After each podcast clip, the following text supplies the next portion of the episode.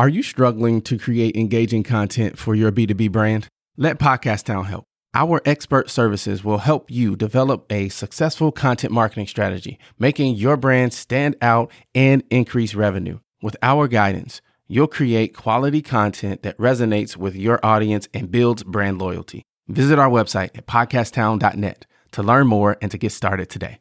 We help you launch, grow, and maximize.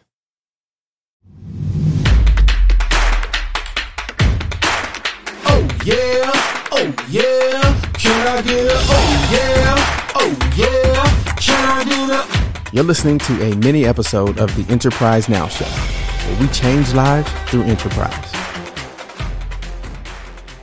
If I had a mic that I could drop, that would be the spot I would drop it. So I want to talk about a point of disagreement. Like I said before, we've only just met, right, Allison. We've already had our first disagreement. Right. I said that starting a service-based business was, what did I say? I said it was simpler, easier, faster. And you said mm-hmm. you don't agree. Right. So I'm curious to unpack why, Dallas, that we've only just met, why do we disagree? Okay, so I definitely agree with you that the beautiful thing about running a service-based business is that it is cheaper. Okay, you can get away with quite a bit for free. There are some great free tools for you to run your business. And once you make the money from your client, if you keep your business expenses low, you can enjoy that money. When I ran a business just as a coach for years, I had no money management skills. I coached people for high ticket. I made the money and I went and spent it on my family or whatever else I wanted to spend it on and paid my bills. And there was no questions asked. When I started the product-based business, that's another monster, because every dime has to be accounted for. When you have, especially a subscription box business, you have a lot that you're responsible for. So let's say you have 400 subscribers and each subscriber needs to get 10 products each. That's 10 times 400 products that you have to buy every month.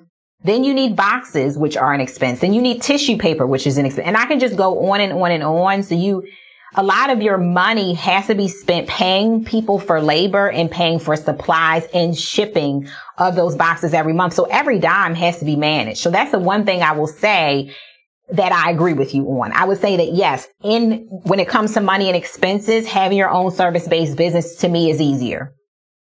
But when it comes to everything else, no. Okay. And especially, let me speak to the female energy out there. Okay, those who have a little more female energy. I'm not going to say man, woman. That's what I'm going to say, because I don't know how people are made up. But when you are selling services, you are technically selling you. So if you have, not technically, okay, but that's how we think. So if I just created this course and I had some fear around it, but now I finally got the guts up to create this course and I'm on camera just like we are now. And I'm talking and I'm activated. I'm talking about how I can help you and I'm giving you my solution, right? You buy it. You hate it. You reach out to me in a week for your refund. The average person is going to take a hit to their self-esteem. If they have enough of that happen in their mental health, and they're going to walk away feeling like, these people didn't want me. Not these people didn't want my product. These people didn't want me. So a lot of entrepreneurs walk around hurting, burned out. Their mental health is deteriorating because every time they launch something and it doesn't go well, instead of them realizing that this is not a launch, this is just a test. This is an opportunity for me to learn and do better next time. This is not me. They walk away feeling like it's me that they don't want. And so they just keep trying to fix themselves and repair themselves over and over again, thinking people don't want them. But I feel like on the product side, it's more direct.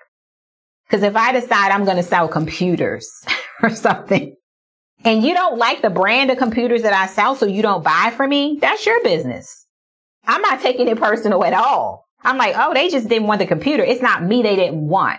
So this is to go out there for entrepreneurs that definitely have some self-worth issues, or you are struggling in your mental health because of your launches, because of your business. It's because you are associating your worth with what you sell. And it's a very, very easy mistake to make that most people are making, unfortunately.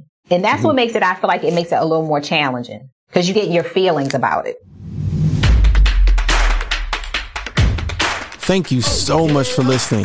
If you got value from the show, all I ask is that you share it with one other person you think would also enjoy the content. And we would love to connect with you on social media as well.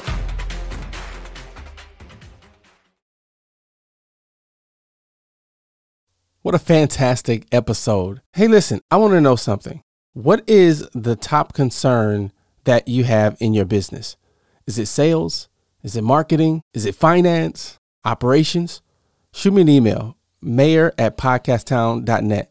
I want to start a conversation around these areas of business and how we can work together and help each other shine even brighter.